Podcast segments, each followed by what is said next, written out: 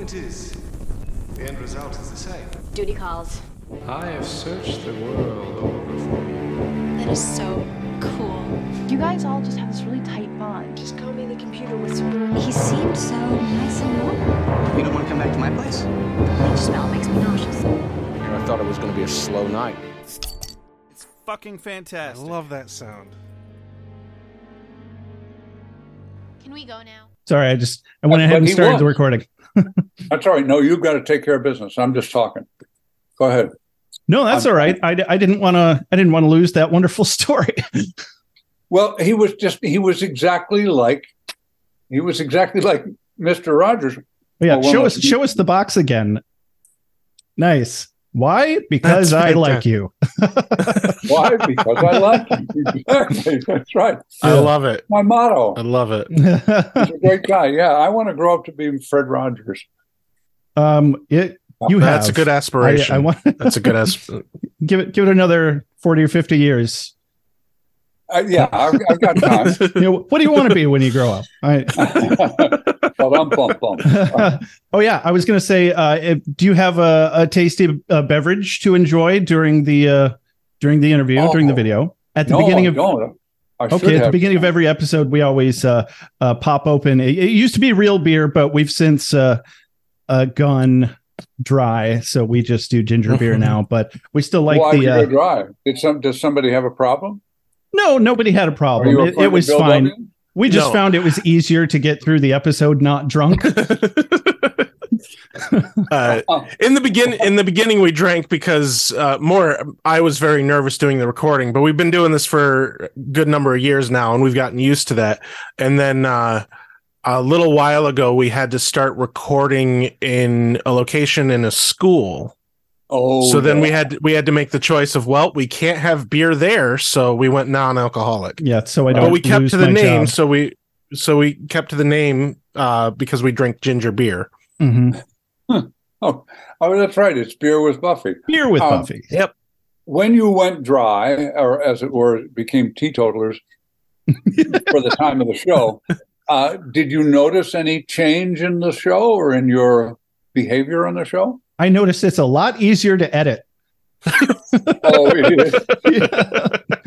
um, and Yeah, it's and I think it's easier to be funny, um, hepped up on caffeine than it is while drunk. Like maybe things are funnier to you while you're drunk, but it Yeah, doesn't necessarily I- make I it funnier to listen to. And, and drunks think they're the funniest people in Yeah. the world. And I Boy, was drunk do. myself for about two decades. Um, but uh, yeah, but they're really the stupidest people around. So it was a, a wise decision. thank you. Glad you approve. Is this for me? I must be ready. I need my strength, strength. Give, give, give, give me more! Nights I shall walk in the earth. Hold on. You've got something in your eye. Did you did you listen to any of, of our episodes to know what you were getting yourself into? No, I didn't. I, I didn't. I, I, I decided to just plunge. That's okay. That's exactly what Harry Groener did. Yeah, we might have scared you off. Uh, that's all right. Okay, this is gonna be fun. Hello, welcome to Beer with Buffy, everybody. I'm Josh. I'm Rex. I'm Mark. Today we have an extra special guest for you. Um, you probably recognize him from movies like Animal House, TV shows like Seinfeld, but we are all here because uh, we all know him best from our favorite TV show ever, Buffy the Vampire Slayer, as everyone's favorite ancient one, the Master, Mark Thank Metcalf. thank you. Thank you. Thank you Thank you. so much for being here today.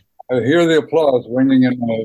Yeah, thank you very, very much. Thank you. Yeah, let's let's just get this started. I got a handful of uh, a list of questions. I know Rex has a few questions for you. Um, we Yes, yes, we, yes. main, we mainly really just want to hear about the uh, all the fun times you had on sets, and some Okay. anything else you can think we'll of. Be done, My, we'll be done quickly. Okay. or or the not fun times. Those drama is good there, too. There was a lot. There was a lot of it that was arduous because of five hours of getting makeup on. Right. And then Yeah, and a half that, that was actually going to be one of my first One of your questions is, is the makeup process. Yeah, yeah. It, it took at the beginning of the season. It took five hours because primarily they had already taken a death mask or a life mask, I think, they call it, and uh, had created the foam that covered my face, my neck, my ears, and the skull. And they applied that beginning of the season. They applied it. They didn't know quite what they wanted, what colors they wanted it to be, and how. So they Ah, put it on and then paint it, and that took a long time. And but it was great for me because it was very collaborative. They would ask my opinion, and I'd say a little here. And I'm colorblind, but they listened to me, and they they were really. It was a wonderfully collaborative process. And it, but you can and you can notice as the season goes on, what she refers to as my punch bowl mouth. In I think the last episode, or second to last episode, Yeah. somewhere in there. Prophecy Girl. I just looked that up. It's um, where she says you've got fruit punch mouth. That's specifically something I wanted to ask about. Um, Yeah. yeah. as, as long as we're there, um, was was that an inside joke on set throughout the the season, or um, how did that come about? That line. I don't. I think it wasn't throughout the season because, as I was saying, they sort of painted it. If you watch the season from one, just binge watch it straight through, you Uh-huh. can kind of see that mouth evolve, uh, where to where it was the like I'd been sucking on a on a neck, a bloody neck for Right. most Right. for eight hundred years. Yeah. um, so it wasn't. It wasn't a. It wasn't a joke that went on all season. I think. I think that was probably the first time I heard it. They may have been whispering behind my back. I don't know. I didn't. I didn't pay any attention to those people.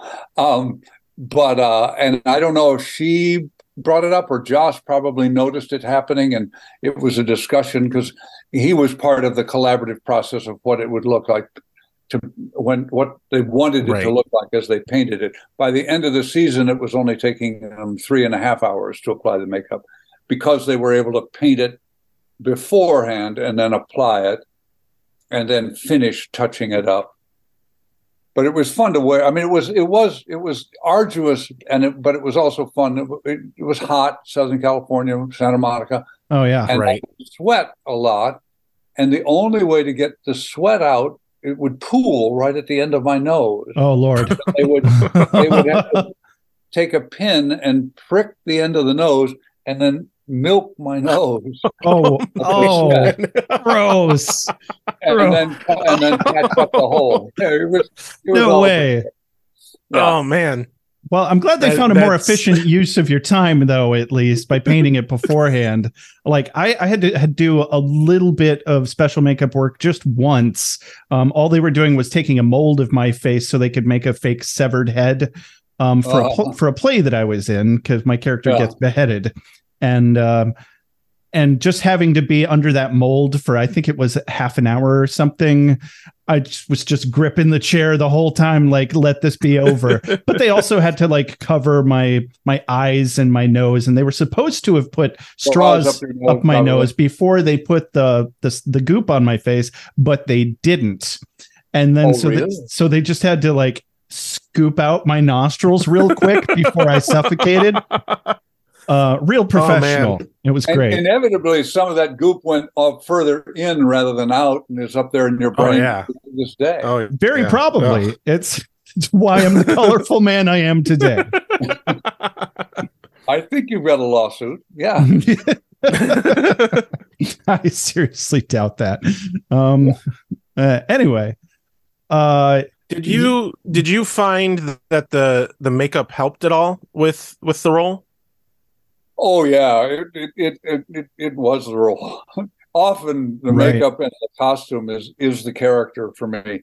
Um, but no, it helped a lot. Uh, uh, the the process of putting it on helped a lot too because you can't do anything. I thought when I first realized it would be doing it take a long time to put this makeup on. I thought I'd learn Italian. I'd just put headsets on, but you can't put headsets on. You can't move your mouth except to talk when they ask you a question or when you have some comment that you want to make. so it became a real, had to become a real meditation. yeah. And it, it forced me to sort of work in, go inside myself and meditate and use some of the research that I'd done. I had them play these old, not Gregorian chants, but even older than Gregorian chants that sounded like they were recorded in a cave deep underground. They played Oh, that nice. instead of playing Mozart, which would have been too fun. Uh, to sort of Right. just to yeah. sort of bring that that world of the vampire, and again the world of the vampire. What do we know of it except what we imagine it to be?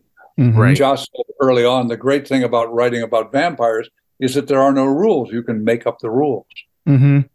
are certain things like out after you got you got to can't you have to be back in your coffin during the day, Mhm. but we didn't do that. I mean, but anyway, uh, Yeah, a lot of people So- get stuck in the lore of other vampire shows as well. I've noticed with uh, like what we do in the shadows. Are you familiar with that show? No, I don't Okay. watch too much TV. That that's okay. It's it's a newer show about uh, vampires, and a lot of times I find myself watching and being like, "Well, they can't do that. That's not how vampires work." I'm like, uh, Yeah. "Well, that's no. They can work exactly however they want them to work. It's However, they want them to Yeah. work. They can Yeah. have they can look like Abercrombie and Fitch models with uh, all glitter all over them, like they do in that Twilight thing. Twilight. or yeah, they can, uh, I mean, when when I first was cast, John, they showed me the sketches for what the master should look like, and he he had kind of long black stringy hair, a little bit like Keith Richards, maybe when he was young and still alive.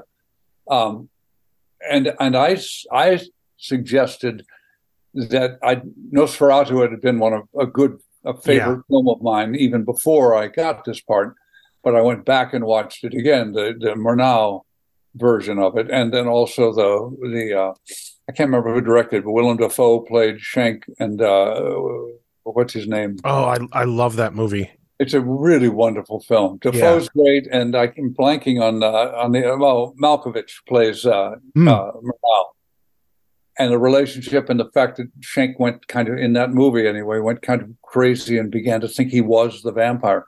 But I'd seen that, so I said, why why don't we bring along, even though we don't have to obey any of the vampire rules, really, we we, we still want to exist. We want the audience who has seen this vampire world before to trust us. So why don't we Mhm. harken back to and brings forward some of the history of vampires and the, the Nosferatu character? I think is the first time a vampire ever appeared on screen. So- yeah, then you're, That's you're why right the, on the that. It- makeup it- it looks is- like it is. a little bit remi- is, is reminiscent of of uh, Shank and and uh, and Nosferatu. Yeah, Well, that- Okay, that's one of the things I love about the character design of the master is it, it invokes that kind of old school legend and the Yeah. old school design and uh the Nosferatu is the classic idea of a vampire, I think, and I, yeah. you know, I mean, e- to even, me, even when Oldman does it in uh, in the Coppola uh, Dracula movie, he he refers to it a little bit. You you you really kind of have to if you want to be honest. And once you've done it, once you've set it up as a visual in the audience's mind, then they bring all that everything they've known about vampires forward, as Yeah. opposed to exactly what you were saying about uh, what we do in the shadows. It's it's okay to ignore all those rules, but you can't really ignore them because the audience will, Right. stop, will not trust you anymore right. because they've if they've seen the other stuff. Or So at the very better- least, they need to be consistent among the rules that that you've set for yourselves anyway. And that's like just one of the rules of you know fiction in general. And it's still Yeah. there's still rules. They're not normal rules, but um, if you step Right. outside of that, then you start to just you know what are you doing? Yeah. Is a, Once you've there's a drug established the trip film? of your universe, you have to have to have to live with it. Exactly. Uh huh. Yeah. continuity. You need you need interior continuity. There it is. Right. One word. Good job. Thanks, Rex. Um, yeah. Uh, were there any other techniques that you used to get into the character? Uh, it, it couldn't have just all been. I mean, maybe it could have. I don't know. Um, but to get into character, um, did you uh, study any of those classical forms of uh, acting uh, back in the Well, day? Yeah, I mean, overacting comes natural to me, and uh, to a certain extent, I think that's inherent in what Joss was writing and what he intended.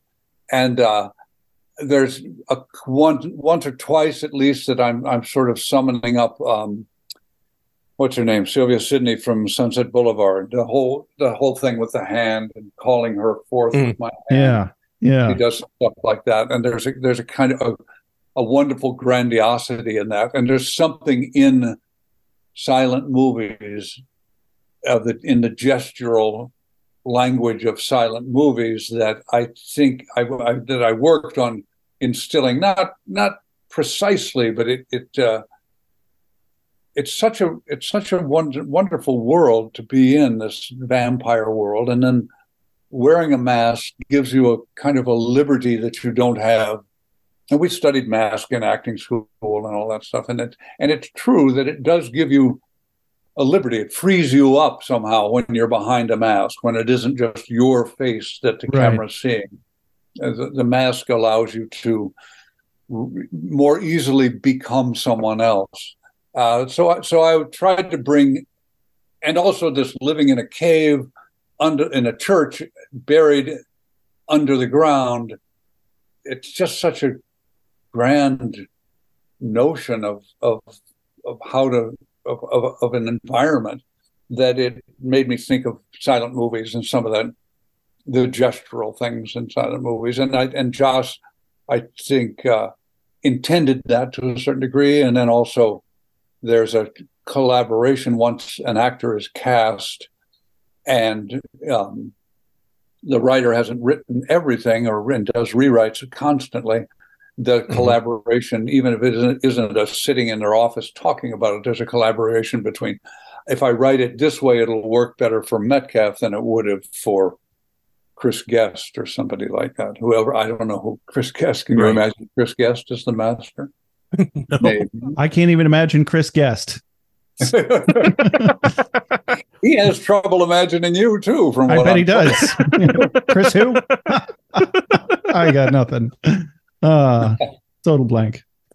Well, But, and I, I uh, imagine with that kind of form of TV, like your your performance in one episode would inform the ne- how the next episode's written, and you know then how you do that. It, it's you know that's the com- collaborative nature of the TV show. yeah I think that's that's one of the things that can really set apart a serial TV show from you know a long a, a movie or even Well, the way they yeah. do shows nowadays for like Netflix where they they they basically they they film them as if they're just a very long movie Right. Whereas it's eight, with- eight, eight episodes, eight, and it's an eight-hour movie, which which is great for I think actors and directors because you have a much longer time to develop a depth of character, and writers work with you to do Mhm. that. But uh, in the old days, before they did that in serial TV, the people you wanted to take out for drinks and make your friends were the writers because you could then get them right to take your character or at least enrich it rather than have it always be the same one note all the way through from beginning of the season to the end hmm you want an actor wants the character to grow because that way he can grow too wants there to be Yeah. some Financially. Financially as well as emotionally, Yeah. spiritually. yeah i guess I, I never wanted to be in a series i was in the first three three out of the first five episodes of hill street blues which was a wonderful series early on you guys are probably too young to have ever seen it but it's steven bochco david milch I know and- of it I haven't Yeah, seen it but I know yeah. it it's worth seeing. I mean, a lot of what you see on TV now, they broke ground in Hill Street Blues.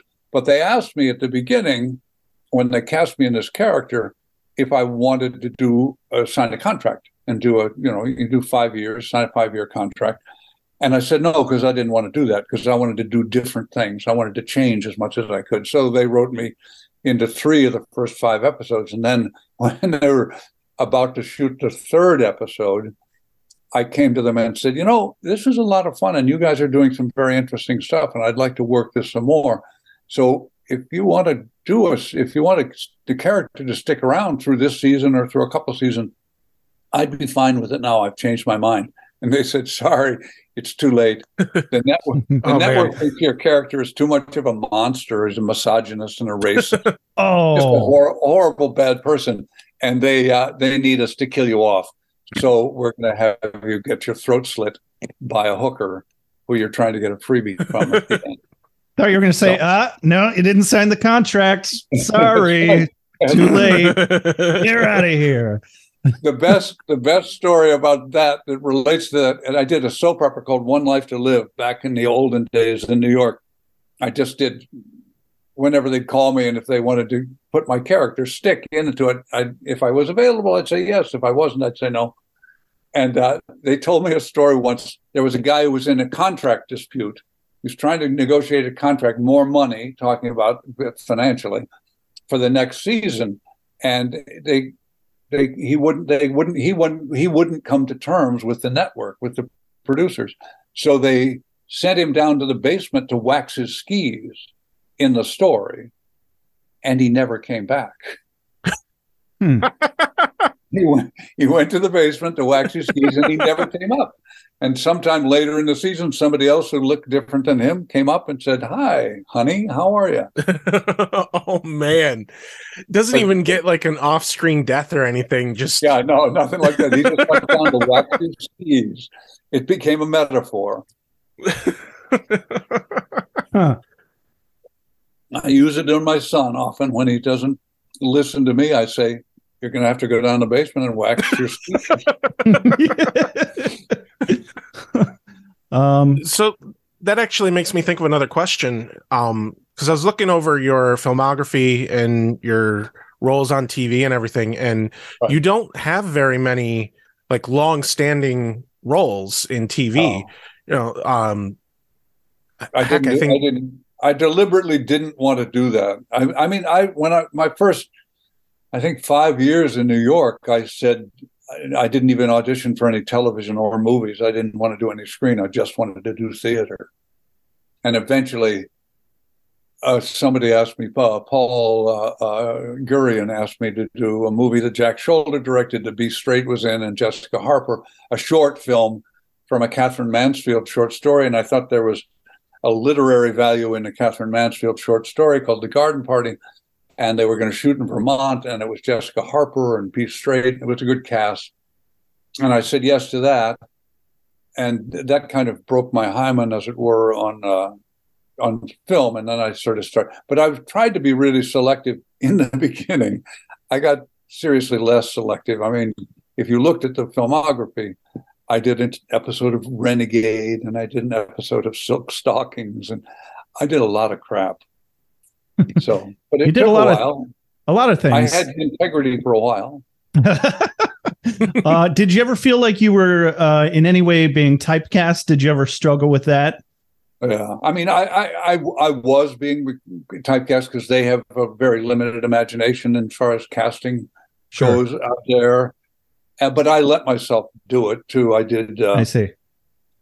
In the '80s. I did the Twisted Sister video. Uh, Mhm. What do you want to do with your life? Uh, I want, to, and we're not going to take it. I did those, which really reiterated the the Neidermeyer character. Yeah. Um, and uh, so I, I let it. Ha- I did a really nice film called Mr. North that Danny Huston, John Huston's son, directed. Anjelica Huston was in it.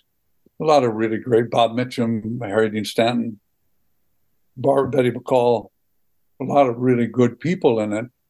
And there was one scene where Anthony Edwards, uh, playing Theophilus North, comes to my door to see my daughter, and I, I yell at him, and Danny and I got kind of carried away, and he wanted me to sort of yell at him the way I yelled at uh, at, at Stephen Furst and and uh, Flounder in Animal House. So Uh-huh. kind of I, I've always resent the fact that I went too easily down that road and uh, uh, ruined that performance. I think Oh, by getting carried away with uh, with uh, with reiterating what I had already done before. And sure. I'm, I'm not. I'm not. i as I said, I said no to Hill Street Blues because I wanted to do a lot of different things. I wanted to Uh-huh. Right, change it up. right. So it Well- and it gets it's very limiting if you're always playing the guy who's mad at people. Right. I mean, I'm so glad you had a real answer to that question because the honestly, the only reason I was asking was based on a really stupid pun. I was going to be really upset with myself if I let it pass by, but I we we can't ignore the fact. And it, did the irony ever occur to you that you played um, the maestro in Seinfeld, and then you played the master that's right. in Buffy the Vampire Slayer, which of course maestro just means the master. Master, right? Um, So My, I'm uh, assuming there was some kind of uh, collaboration between Larry David and Joss Whedon on that. Yes, we, I, I, they, they dated. They dated for a while. I'm told. Um, so I'm sure it's it canon. It's canon. he said it. You heard him. You heard it on Beer with Right. Buffy first, guys. It's all about starting rumors, and we're starting one now. I, I'm sure Larry will be calling me. Um, yeah, no, uh, Gail Strickland, who was a friend of mine at the time, said that should be the title of your uh, autobiography from the maestro to the master, or from the master to the maestro. yes. Love it. And I always think of myself as the master. When Mhm. when uh, this uh, what's his name? The guy Leonard Bernstein. He plays Leonard Bernstein. Gladys Cooper, not Gladys Cooper. Gladys Cooper is a wonderful actress. Who's the actor? Cooper. Somebody Cooper. Alice? No, Alice Cooper. Yeah, no, he's a singer. The guy Yeah. who directed the movie The Maestro. Oh, I didn't know there was a movie, The Maestro. Bradley. Oh, you didn't? I didn't. should put out more. I should. You're preaching to the choir, bud. yeah. Um, yeah, there, there there was a couple of things that blew up across Twitter. Uh, there's a movie called The Maestro about Leonard Bernstein, Okay. Bernstein. And you know, if you remember in Seinfeld, I have a long speech with uh, um, with Elaine about how everybody called Lenny Bernstein. Uh, everybody called Lenny Maestro. If it was Right. good enough for Lenny, it should be good enough for me. Shouldn't Yeah. And um, so it was this But not in social situations. Come on. all the time. I insist upon it all the time. We don't do it in social situations when are we're not taking it seriously. Um, the uh, but there was a thing that went around Twitter and, and some of those other social media things when the Maestro opened, when that movie opened, because it got a lot of hullabaloo when it opened. Uh, Bradley Cooper, not not Gladys Cooper, Bradley Cooper. Brad, yeah. Hey, that does sound familiar. I've heard that name before. You've heard that name. Yeah. Yeah. Ah, you now call him up and get him on your show. He'd be, he'll do. He'll I'm on do top it. of it. Hey, Yeah. any help Um, you can give us with that? We're um, Tell him I said, tell him the maestro said he should do your show. done. I've got this Um, on on Memorex. So Oh, yeah, it's being recorded. I saw that little notation down there before. hmm. Um, yeah. So, what was the question? I'm so I don't far, remember. So far removed. Uh, we're just bantering at this point. Uh, I can come up with another question. I have a whole list of them. Um, Yeah. What was it like working on Angel in the episode Darla and or The Wish a couple years after season one of Buffy was done? Uh, were you surprised to have a chance to reprise the role of the Master? I was surprised and I was pleased because I'd left Hollywood. I'd quit acting and moved to Wisconsin and bought a restaurant bar and really had thought I was retired. Uh, but the money was nice and it was a great character. And they asked me to come back and do and do that. Um, and I love Julie Benz. I really liked working with her. She's a, a wonderful actress and a, and a, and a, a nice, a nice woman, a very nice woman, I think. My experience of her is anyway. Um, David, what's his name? Borean? Boreanaz. Yep. Boreanaz. Boreanaz. Boreanaz. He, I'd met on the set. I wasn't in an episode with him, but he was on the set once because we overlapped on Buffy hmm and uh, and I'd met him, and he was when he first was on it, and he was a, nice guy, a nice young man, and and uh, seemed like an earnest actor. And, but by the time uh, he had his own show, he uh, he was kind of full of himself. He kind of thought he was all that, so he wasn't a that fun to work with. Well, but but dang. it's hard. But it's hard to resist doing that. If they're give if they telling you you're the sexiest man in Hollywood, and they're giving you all the money, and they're da da da da and da da da da, yeah. and they're blowing smoke up your ass all day long from the time you wake up until the time you're tr- trying to go to sleep. It's hard to resist. It's hard to not believe all that. That's what happens. Yeah. Yeah. You Yeah, if they inflate your ego, you're going to have an inflated ego. You're going to have it exactly. Yeah. It's, it's uh, and, and if you're cynical about it, like I was, and say you're full of shit, uh, then they stop inflating Oh, no. your ego. Suddenly, there's nobody blowing smoke up your ass. Oh, Sorry, can I say all that on here? Just- that's a yeah, that's a in- Oh, yeah, double edged we- sword. Uh, you can swear Our, our show is Facts. plenty vul- Yeah, our show is plenty vulgar. You're you're not meeting your quota. If you could swear a little more, that'd be great. Um, uh, No, our, Pile them our, our all in in the tagline is, five minutes. What? one of one of our taglines is that our show is highly inappropriate. Highly inappropriate. I like that. we're highly inappropriate. Yes. Um, so we already covered fruit punch sucking mouth. on another beer. All right. Uh, sorry, I was just kind of talking to myself for a second there. That's what we're doing here, right? Um, Yeah. uh, yeah, I never, I never got around to asking. Originally, we just kind of launched into it. How did you hear about, or how did you get involved with uh, um, Buffy the Vampire Slayer in the first place? Did you, uh, was it just another audition for you at the time, or did you hear about Yeah. it? Did somebody ask you to audition? I hadn't heard anything about it. I had seen the movie of Mhm. Buffy the Vampire Slayer that Joss made that, that he wrote that he didn't he didn't like very much. He didn't. In fact, it, one of the reasons he said he wanted to do the series is because he hadn't liked what they'd done with the Master, especially. Oh, yeah, I've heard that before. Yeah. And uh, uh, but it was just an audition. I think I went back for two callbacks or three callbacks. Uh, The casting director told me that she was doing something that casting directors will often do when they can't bring in the right person. When the right person doesn't show up and the director or producer doesn't say, "That's what I want." You bra- you begin to sort of bracket it. You bring in people that are on either side of what he's trying to describe to try to narrow it down. Right. And she brought me in, she told me, because she was sure that I wasn't what he wanted.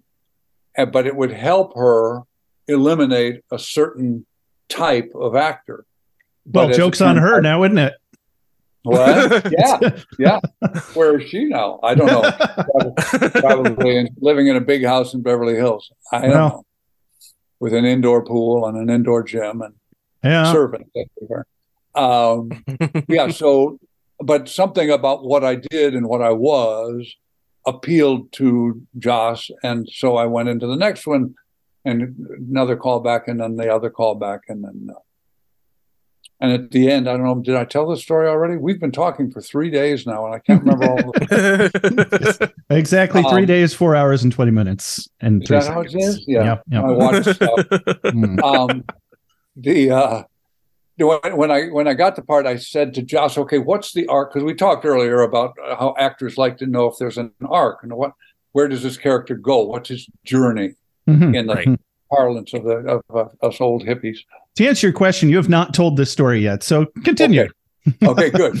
Um, so I said to Jeff, "So what happens to the master as the as this season goes on?" Because they they didn't sign me even to a season contract. They just told me I was going to be in, I think eleven or twelve of the thirteen episodes that they were going to shoot, and uh, and uh, he said it's really great. He said at the end in the last episode, you kill Buffy, and I said, "Oh that's cool." Does that mean if it gets picked up, the second season will be called Master the Buffy Slayer?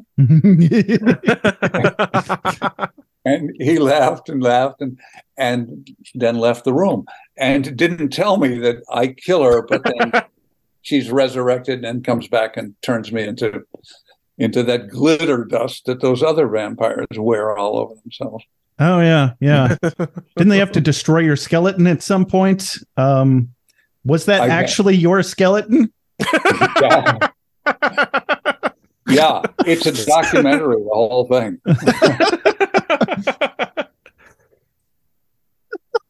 I want to yes and my own joke there, but I can't even take myself seriously right now. Thank you for rolling with that. have, have another uh, ginger beer. I will. Um, well, I'm not done with this one yet, but Okay. Since you told me so, um, ah, this one's for you. Thank you.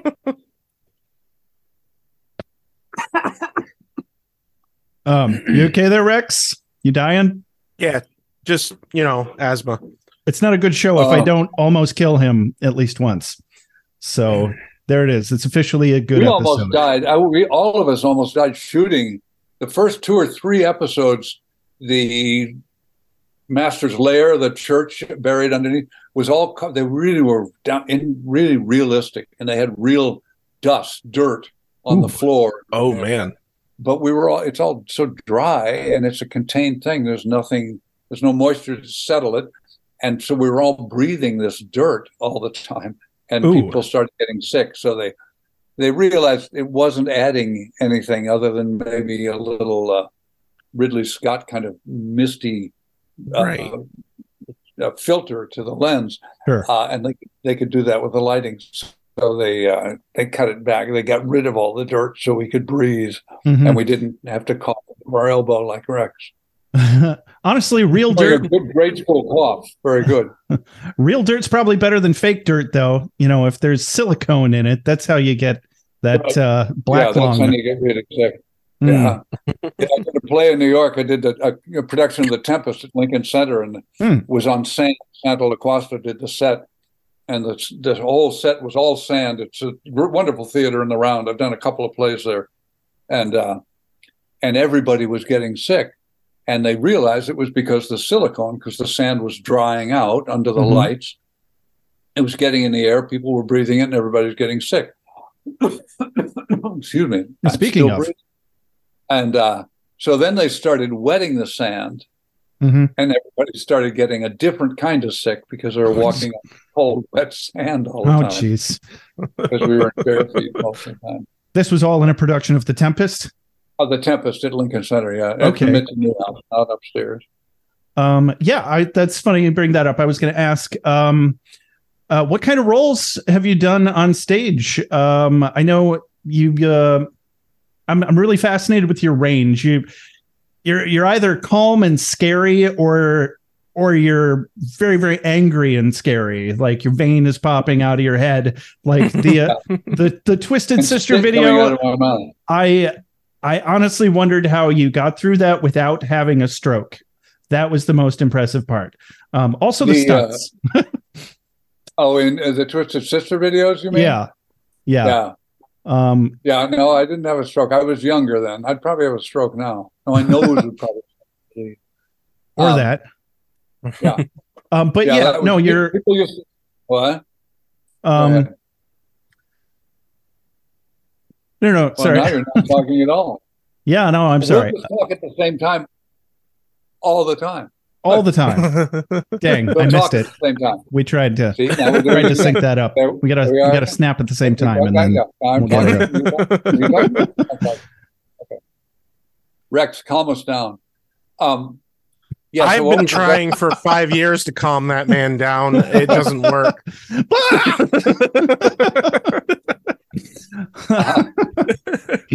That's a big part of our shtick, honestly, is me trying to calm Josh down. um, but no, your range. Uh, you're you're always very either calm and scary, or um, Or- or angry and loud and scary. But also, I don't know something about the timbre of your voice and your cadence. You have this uh, very kind of musical rhythmic cadence to your voice, and I was wondering, um, like, how does that lend itself to your uh, your stage acting? Have you done any like um, formal vocal training? I can't figure out if you have kind of an accent because you're aren't you a Michigan native? uh, Missouri native. Okay, So I've got I've got a bit of a, a Missouri accent that I worked hard to get rid of. And the college I went to, University of Michigan in Ann Arbor, was a very the, the training, and it was not a conservatory kind of training. Now it's a really great musical theater school. But Okay. then it was sort of living off the the reputation of a fellow named Valentine Windt, which was very classical theater. I did a lot of Shakespeare, a lot of Tennessee Williams, Arthur Miller. I did all, and I don't think I did any Chekhov. I did some Chekhov, but all classical theater. And when you come up doing Shakespeare, in those days at that place, they wanted you to speak what we call mid-Atlantic, you know, with mid-Atlantic speech, which is mm-hmm. doesn't exist anywhere. It's somewhere in the middle of the Atlantic where you're all wet, but it's a combination of English and American. And it's not particularly productive, but it was so well ingrained in me that it took me a long time to one break it down and also to realize that my Missouri accent was a much more marketable commodity, um, a much more natural. It's a much more natural sound to me, and it's a much more marketable sound than uh, than that mid-Atlantic speech. We never got the kind of the kind of training they get in England. You see all these American superhero movies are acted by English actors who do phenomenal American accents. They can do an Indiana Mm-hmm. accent. Yeah, they, They- do. Huh? I said, yeah, they do. Like even the guy that plays Rick Grimes on Walking Dead, he's British. Um, Yeah, lots How of British, Australians. They're all yeah. They're they're so much better technically trained than most of the American actors I've run into, or I ran into when I was running into actors anyway. But um, what was the question? See, I- uh, the theater, theater, live, oh, yeah. live so, stage so, theater. Oh, my range. Yeah. So I've I've done I did a I did a I think I thought a really fine Romeo. Uh, I did this the uh, Macduff in the Scottish play. Uh, Oh. I've I've done a lot, and, I, and the Tempest I've done one twice. Uh, once at Lincoln Center, and then once at the McCarter Theater in Princeton. And I've done a lot. I've done a lot of Shakespeare on stage too, and a lot of some new stuff, and uh, some Sam Shepard.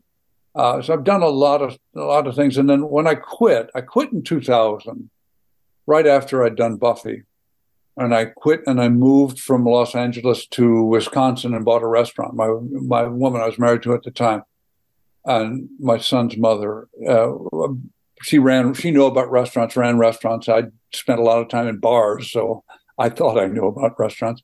I bought I bought a restaurant. She ran it. I worked the front of the house. I was the kissable lips of a restaurant called Libby Montana, which is still there in Mequon, Wisconsin, just north of Milwaukee. Everybody should go. The fish fry is great. if I'm ever out there, Ooh, I'm all Yeah, I love over. a good fish fry. And fish fries, they do fish fries in Wisconsin because it, I don't old German Catholic tradition, and and there's some of them are good and some of them are just you may as well stay home and have fish sticks. But uh, but our fish fry was really good. But uh, and I quit and I didn't think I'd act anymore. I'd really gotten bored with the parts I was getting, even though I had just come off of doing The Master and come off of doing uh, The Maestro and Seinfeld. It was still doing movies and television. Two things are different. One, one is that there's not a lot of layers to characters or to scripts to the stories. There's not a lot of depth to it, not the richness that you get in a play. Plus, doing a play, you spend four, three weeks, four weeks, five weeks in a room with a bunch of people, figuring out how to do it and finding out about each other, finding out how you work, and you, it, it, the collaboration is much more. There's a there's a process that I understand and really like in the collaboration. It's And a lot was, more you know, personal, right?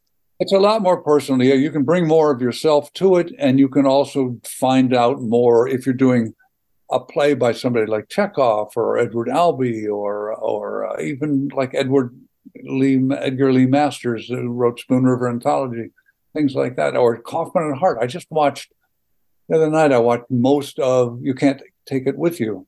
Great play that I did was my first play I ever got paid as a fully professional actor to do, and uh, I'd forgotten what a great how much it's Kaufman and Hart are great writers. They wrote some movies, but mostly they wrote plays. Anyway, you get to spend all this time with these people, getting to know them, them getting to know you, sharing, figuring out how to tell a story the best possible way. So I quit in 2000 and bought this restaurant and thought I was not going to do it anymore. And then this fellow came up to me at my restaurant at lunchtime and said, I'd like you to do this play at my theater. It's called First Stage Children's Theater. The fellow's name was Rob Goodman. Mhm. Um, and I said, I don't want to do children's theater, ghosts and goblins and all that stuff. And he said, No, this is different. This is different. We do it differently. Just read this play. It was a play called Einstein, Hero of the Mind. And it was my character, who was a kind of a magical character that exploded out of a book. And I got to sing and I got to dance. Myself and a 14 year old girl who was acting the part of a girl who, in high school, I guess, who had to write a paper about Einstein. and five actors doing manipulating and speaking for uh, I think 47 puppets or something like that. It was myself, this 14 year old girl, and 47 puppets told the story of Einstein from the time he was a 16 inch marionette puppet and couldn't talk because he was so nervous and he stammered and people thought he was dumb to when he's sitting in a rowboat at the last image of the play after the bomb on Hiroshima, which he was not part of the manufacture of, but his science was the reason they were able to do it.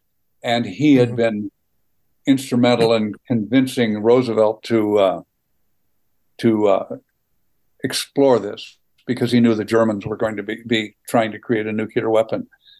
So he sat in a rowboat every day for two years after the bomb on Hiroshima and Nagasaki, trying to figure out what his culpability was in this death of hundreds and hundreds of thousands of innocent people. Um, and it so it was this wonderful play that had this whole historical thing, and it, and it was and it didn't spare anything. It took us through the the Holocaust when he fled Germany and piles trains filled with with dead bodies and and so it wasn't ghosts and goblins. And i got back into the theater and i i did i don't i think i did six or eight plays for them in the time that i lived there. And uh, everything from einstein hero of the mind to a play called midnight cry about an escaped slave and the underground railroad escaping into wisconsin and then into canada uh, a lot of plays, good, The Giver, the Lois Lowry book for children, and it, you know, for children as audience and children and their parents would come. We did the Christmas story, and now I'm really off and running. It's, but you asked about the theater. I so much prefer the theater because it's live. It, uh, as a friend of mine used to say, the difference between acting in movies and acting in a theater is in the theater you can be shot, and uh, and it's really true. I mean, you, you're you're in danger, in a kind of a danger that uh, uh, that you don't get every day. Because if you piss them off, and they have shot actors, you know, they've shot people in the theater with Lincoln, but they've also, of course, had riots. They used to have riots in New York about the interpretation of Hamlet. They would have people would. Wow. that's how, that's how passionate people were about the theater. But when you engage people and you can smell them and they can smell you and you're right there and they can feel that you're spit on them eh, you're liable to get them passionate more passionate than than they get about iron man. Although my son's pretty passionate about iron man. Rex is pretty passionate about iron man himself. Yeah I, I can understand. He's a pretty funny guy. Funny looking. Oh sorry. He uh, he got a dig on me earlier. I had now to I had to pay it back. Um, yeah. Uh, so, did you ever get back into film acting? Sorry, I don't recall off top of my head what your most recent stuff is. Mm, it's hard. There's not very much recently. Um, I did when I was in Wisconsin. Uh, there, I worked for uh, uh, the Wisconsin Milwaukee Film, which is the the group of people that put on the Milwaukee Film Festival, and I created a project there called collaborative cinema, where we would teach high school students how to write movies, and then we would produce. We get them, you know, fifty of them to write a screenplay for a short film, and we would produce the best one. And uh, oh, it was a great cool. program. And because of that, I brought in a lot of local filmmakers who were doing mostly um, documentaries and uh, uh, ads, commercials, industrial films and stuff like not working on a lot of narrative film. And i encouraged them to work on narrative film so because they would teach and direct these short films and and with it with high school students. And uh and there was a fellow named tate bunker that i really liked that i've now done one i guess i've done two maybe three two films with him out of wisconsin and a couple of other people I did short. So I did do some. I did get back into doing film acting, but not much. I decided in 2000. I decided if somebody asked me, and they asked me nicely, and they seemed to be like they might be interesting to work with, then I would do it. But it's it's just too hard. It's too hard. The work is is too difficult to waste it on I mean, I'd rather walk my dog. So, That's wholesome. I get that. but, if you, but if you got if you got a job, I'm happy to look at it, and uh, we Yeah. could. Uh, I, Okay, well, that- I'd love that- to. What? That brings a, ano- that brings another very important question. What kind of dog? Uh, chocolate lab.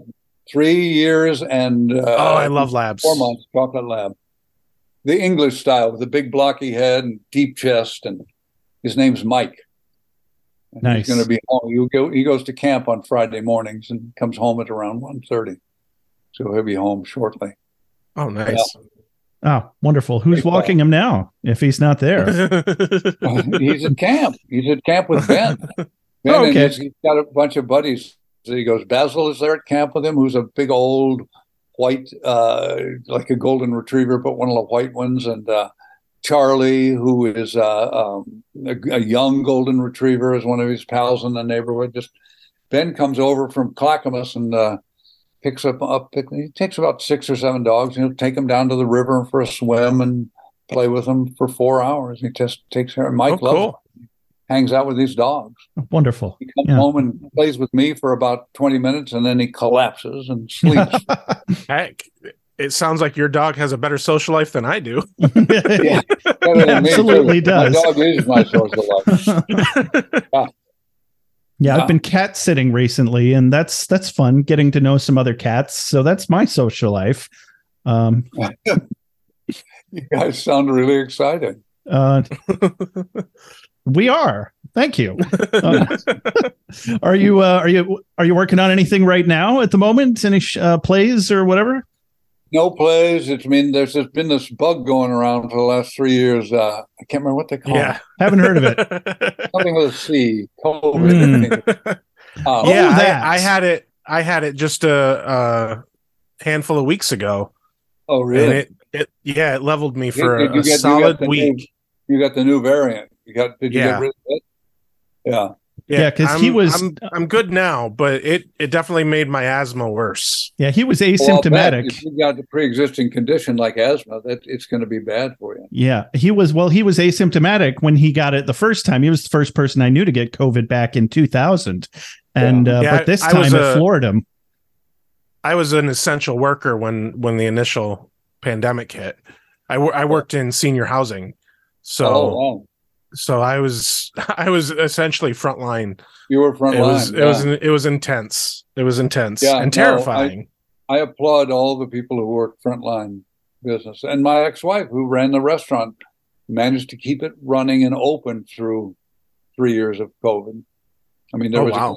people needed to get out when they finally could, and she managed to keep the restaurant open. And every, anybody who worked those jobs, we all need to be applauded. I think what we Yeah. it, it'll be a decade before we really understand how the culture was affected by those three years of uh, oh yeah, definitely so- agree. Yeah. Mhm. Yeah, that was impressive um, for for any business that managed to stay open through the uh, through the lockdowns. I Yeah. I was working at a restaurant that had just opened, and I thought for sure they were going to go under, but they're still clipping along. So I guess they had a good enough business model, even though I had um, other thoughts at the time. But whatever, good for them. Good for them. Um, I wanted to ask what's what's your favorite film project or stage? Um, well, let's let's say film and stage. What's your favorite? that you've I've ever worked on. Yeah.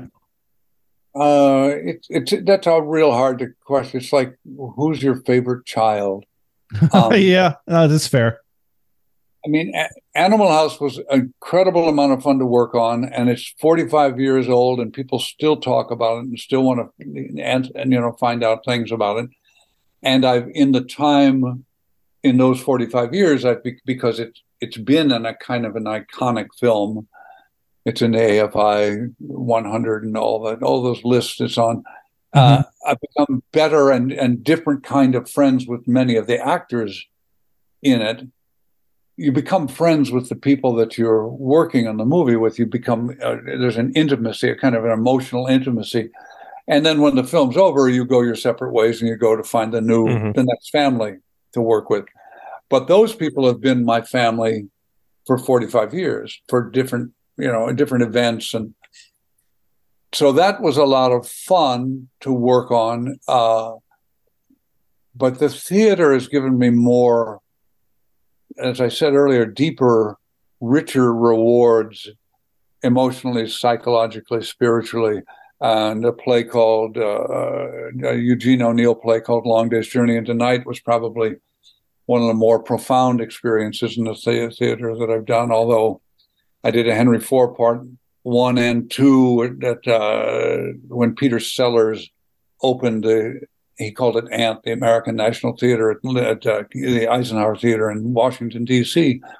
with a great cast, you know, great bunch of people, and that was a really that was really like a war experience. We rehearsed for seven seven weeks and most of that time without a Falstaff because the director Tim Mayer couldn't find anybody to play Falstaff. Oh, that's terrifying. They hired somebody, and he quit after a week because it was too intense and too crazy. oh yeah, I was in a production of Macbeth where we had to replace Lady Macbeth. I think um, with like three or four days notice, and uh, so one of the uh, uh, one of the producers took over. She'd played the role before, and pulled it out of her ass solidly. I was impressed.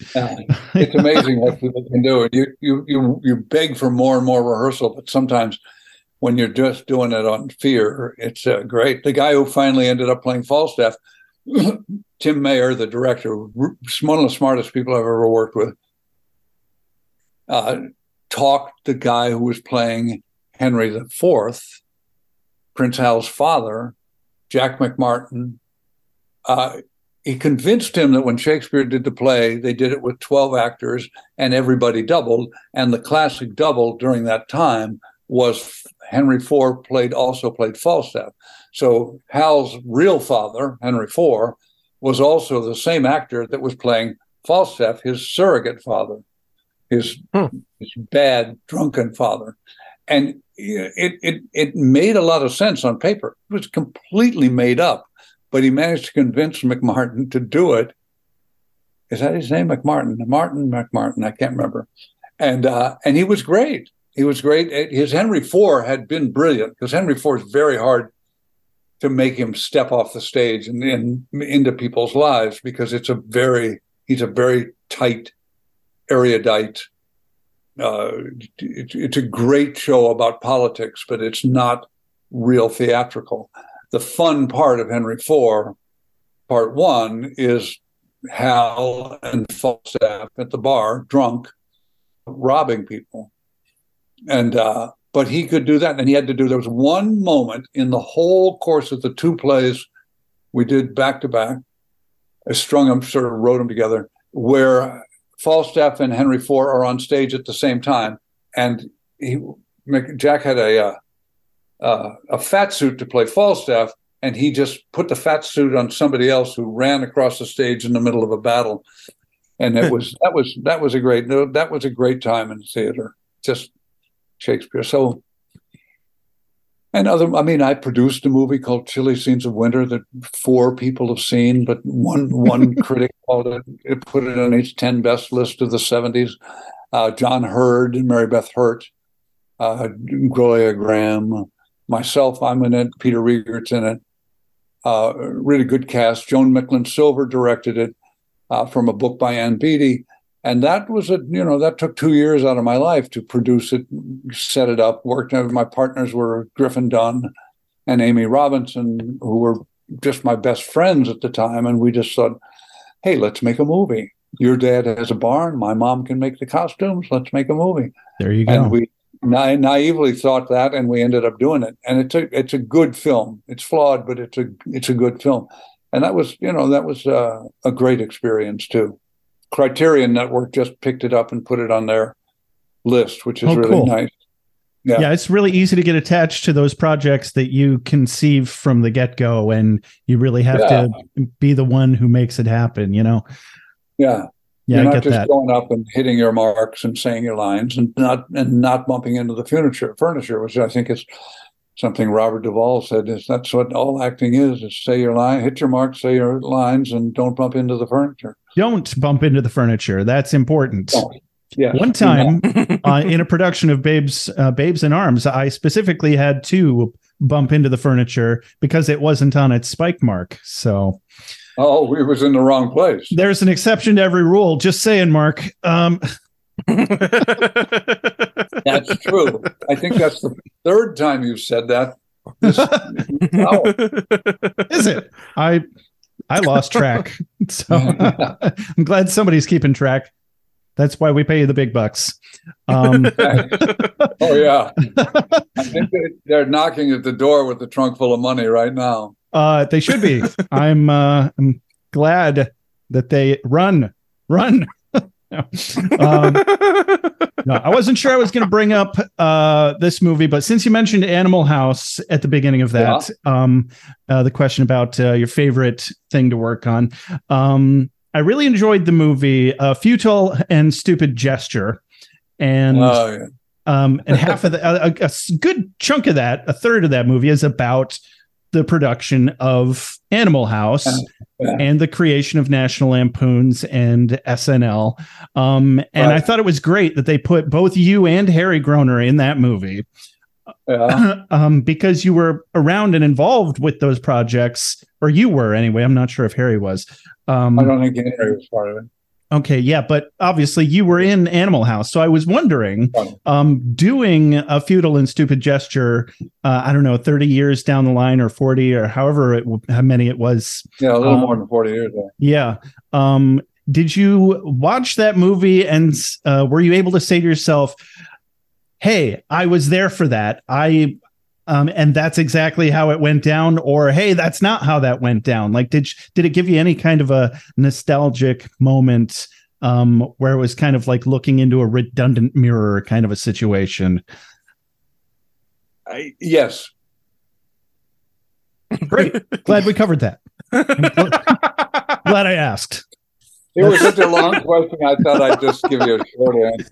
Good, good. Um, no, it was it, it was uh, the book. I thought was really good. I thought they didn't quite accomplish what they should have been wanting to accomplish with the movie, and I I think they might agree that they didn't accomplish it. But it was interesting. I was uh, familiar with the movie. It wasn't like the first time I'd revisited the movie because there had been I think at the 40th anniversary of the movie, there were a lot of reunions where we all got together, and there had been other things where people have done small reunions. Also, I auctioned myself off occasionally to show them for to raise money for Alzheimer's Association and a, a uh, not-for-profit that I work with in Montana. I lived in Montana called Montana Natural History Center. I'll auction myself off to come to your house, show the movie, tell stories, answer questions.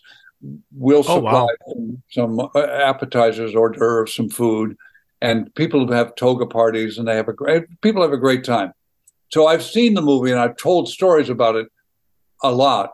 So it wasn't new. They got most of it right. There were some things I guess I didn't quite know, but I'd read the book, the the uh, uh, biography of Doug Kenney, and I really liked and admired, loved possibly, and admired Doug Kenney, the fellow who wrote it, who, who took the Harvard Lampoon with Harry uh, Henry Beard, and I think Henry Beard, and the two guys that that movie is about, and turned it into the National Lampoon, and then turned it into Animal House, and um, so I knew.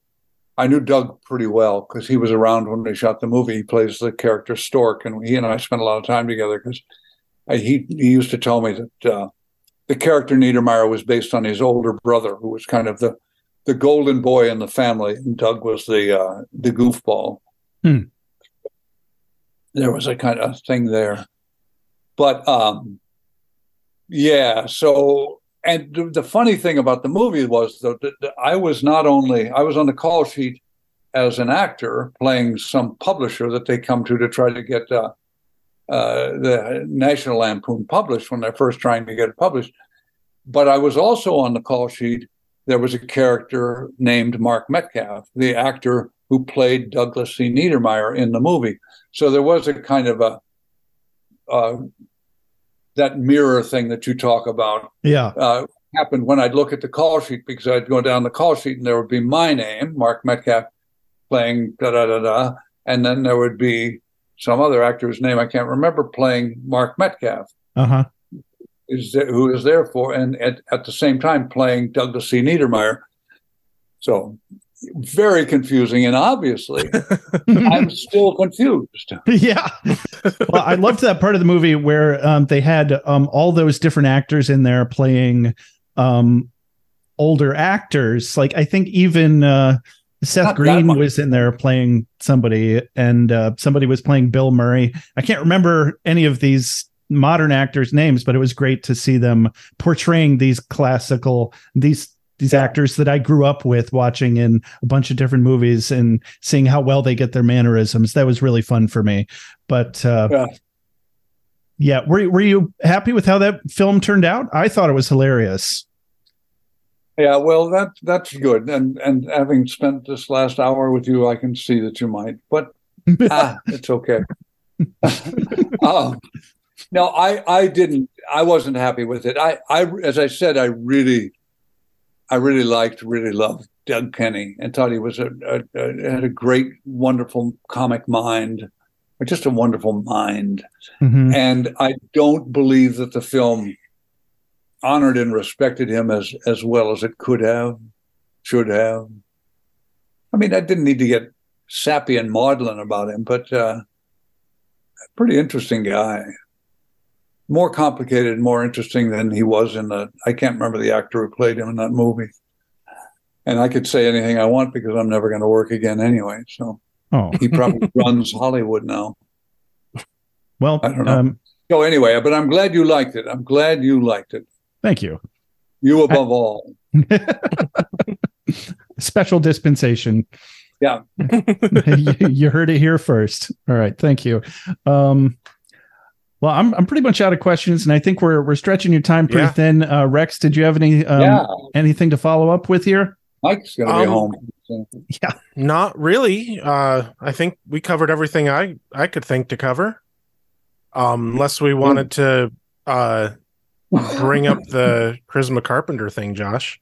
Uh, yeah, there were those extra questions from the email. Let me just run them past you real quick. So, uh, did you have any uh, um, comments or anything, any insights about uh, Charisma Carpenter's open letter on Twitter about uh, Joss Whedon on February 10th, 2021, or even just some kind words to support uh, Charisma Carpenter and women and actors in general with their struggles these days? uh, I'm not aware of, of what Charisma Carpenter said in her open letter. Uh, I am aware, to one degree or another, of the accusations or the, the things that have been said about Joss Right. Whedon's behavior. Uh, I never saw any of it, never felt any of it. He has an ego. You have to have an ego in if to succeed in that business, which is one of the reasons I quit because I have no ego. Um, but yeah, I- as far as as far as what she petitioned about, as far as the Me Too movement, as far as everything that's happening and has happened and is continuing continuing hopefully to happen in the film business and in other businesses i think it's great and it's about fucking time uh the Yeah. the business Fuck yeah. is, yeah Love it. the business is is is emotion has been the business of it has been uh, corrupt for a long, long time in many ways. In in the ways, Amen. I mean, the, the gender inequality and gender, uh, whatever they want to call it, the domination of men, the patriarchy uh, oh, the patriarchy, or yeah, something. Yeah. is uh I mean we've made a mess of it and uh it's a it's, it's about time we it's only a hundred years ago that women were even given a chance to vote Right. when they wrote this law this constitution that everybody praises women weren't even counted as human beings African Americans were counted it took three three African Americans to make one human being uh, as far as voting, as far as the, the, Mhm. the way that democracy works. So we have a lot of growing to do. Uh, the backlash the the maddening backlash about uh, stapling women to their to their womb to their uteruses and, and not letting them have uh, autonomy over their own bodies.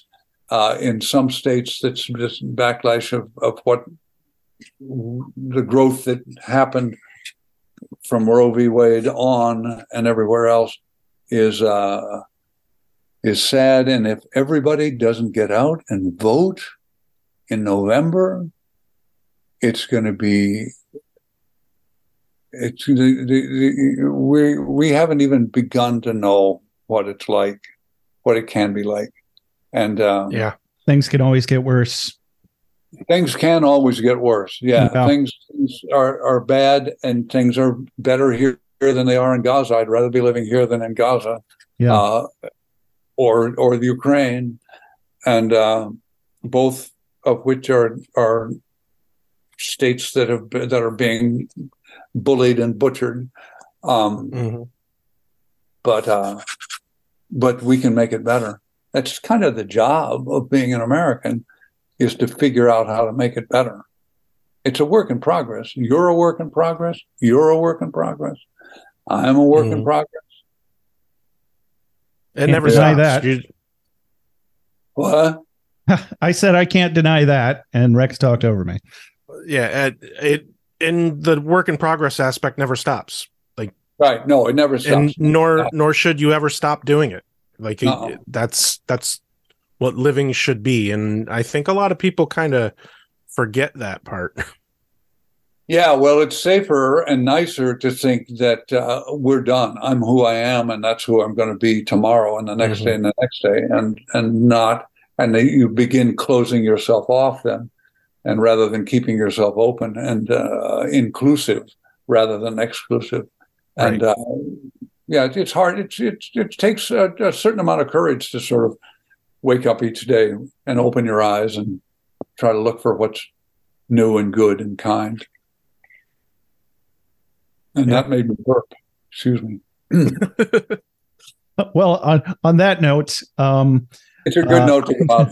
yeah, I think that was that was a wonderful. I got my whole stir fry right back up in my throat. No, People talk about having my heart's in my throat because it's so sad, but it's my stir fry. It's it was it was a wonderful message, regardless. And I'm, you know what? Now I want stir fry. So you really can't ask for more. And smelled it. Thanks a lot. This has been fun. It's been a fun uh, hour and four days, whatever it's been. Yeah, it, it's been very fun for me as well. I won't speak for Rex. I'll let him speak for himself. no it, it's been an absolute pleasure mark absolute pleasure thank, Thank you you. so much for your time and this has been beer with buffy i'm rex I'm Josh. I'm Mark, and this was mark metcalf and thank you all very much. Bye. Bye. bye Take care. Do I leave? I'm going to leave now, right? yeah yeah Um, Thank- Laura can stop recording and we can uh, chat Just for a little talk. longer. Well, If you- I've if- got I've got to get ready. Mike comes home in a few, and I have to do my hair. All right, I'll I'll let you go and i'm hungry Okay. Oh yeah, and you're hungry. You need to go do some stir Yeah. Ha- have a good day Have a good time. Send Take me care. uh, you edit this and then you put it on somewhere, right? Yep, I'll put it on YouTube and it'll also be available in audio form only on all your favorite podcast platforms. yeah and we'll we'll send you a link Send me a link. Yeah. Thanks. Yes, Thanks. We'll do. Thanks for Thanks, thanks again so much for being here. yeah thank you Take care. Bye. Go. Bye.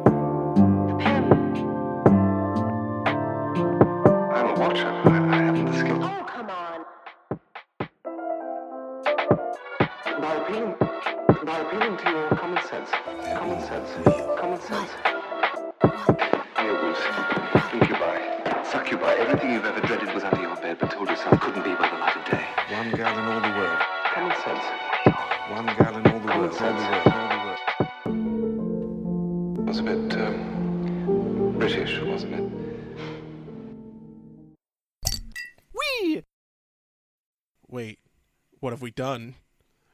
Why are we watching this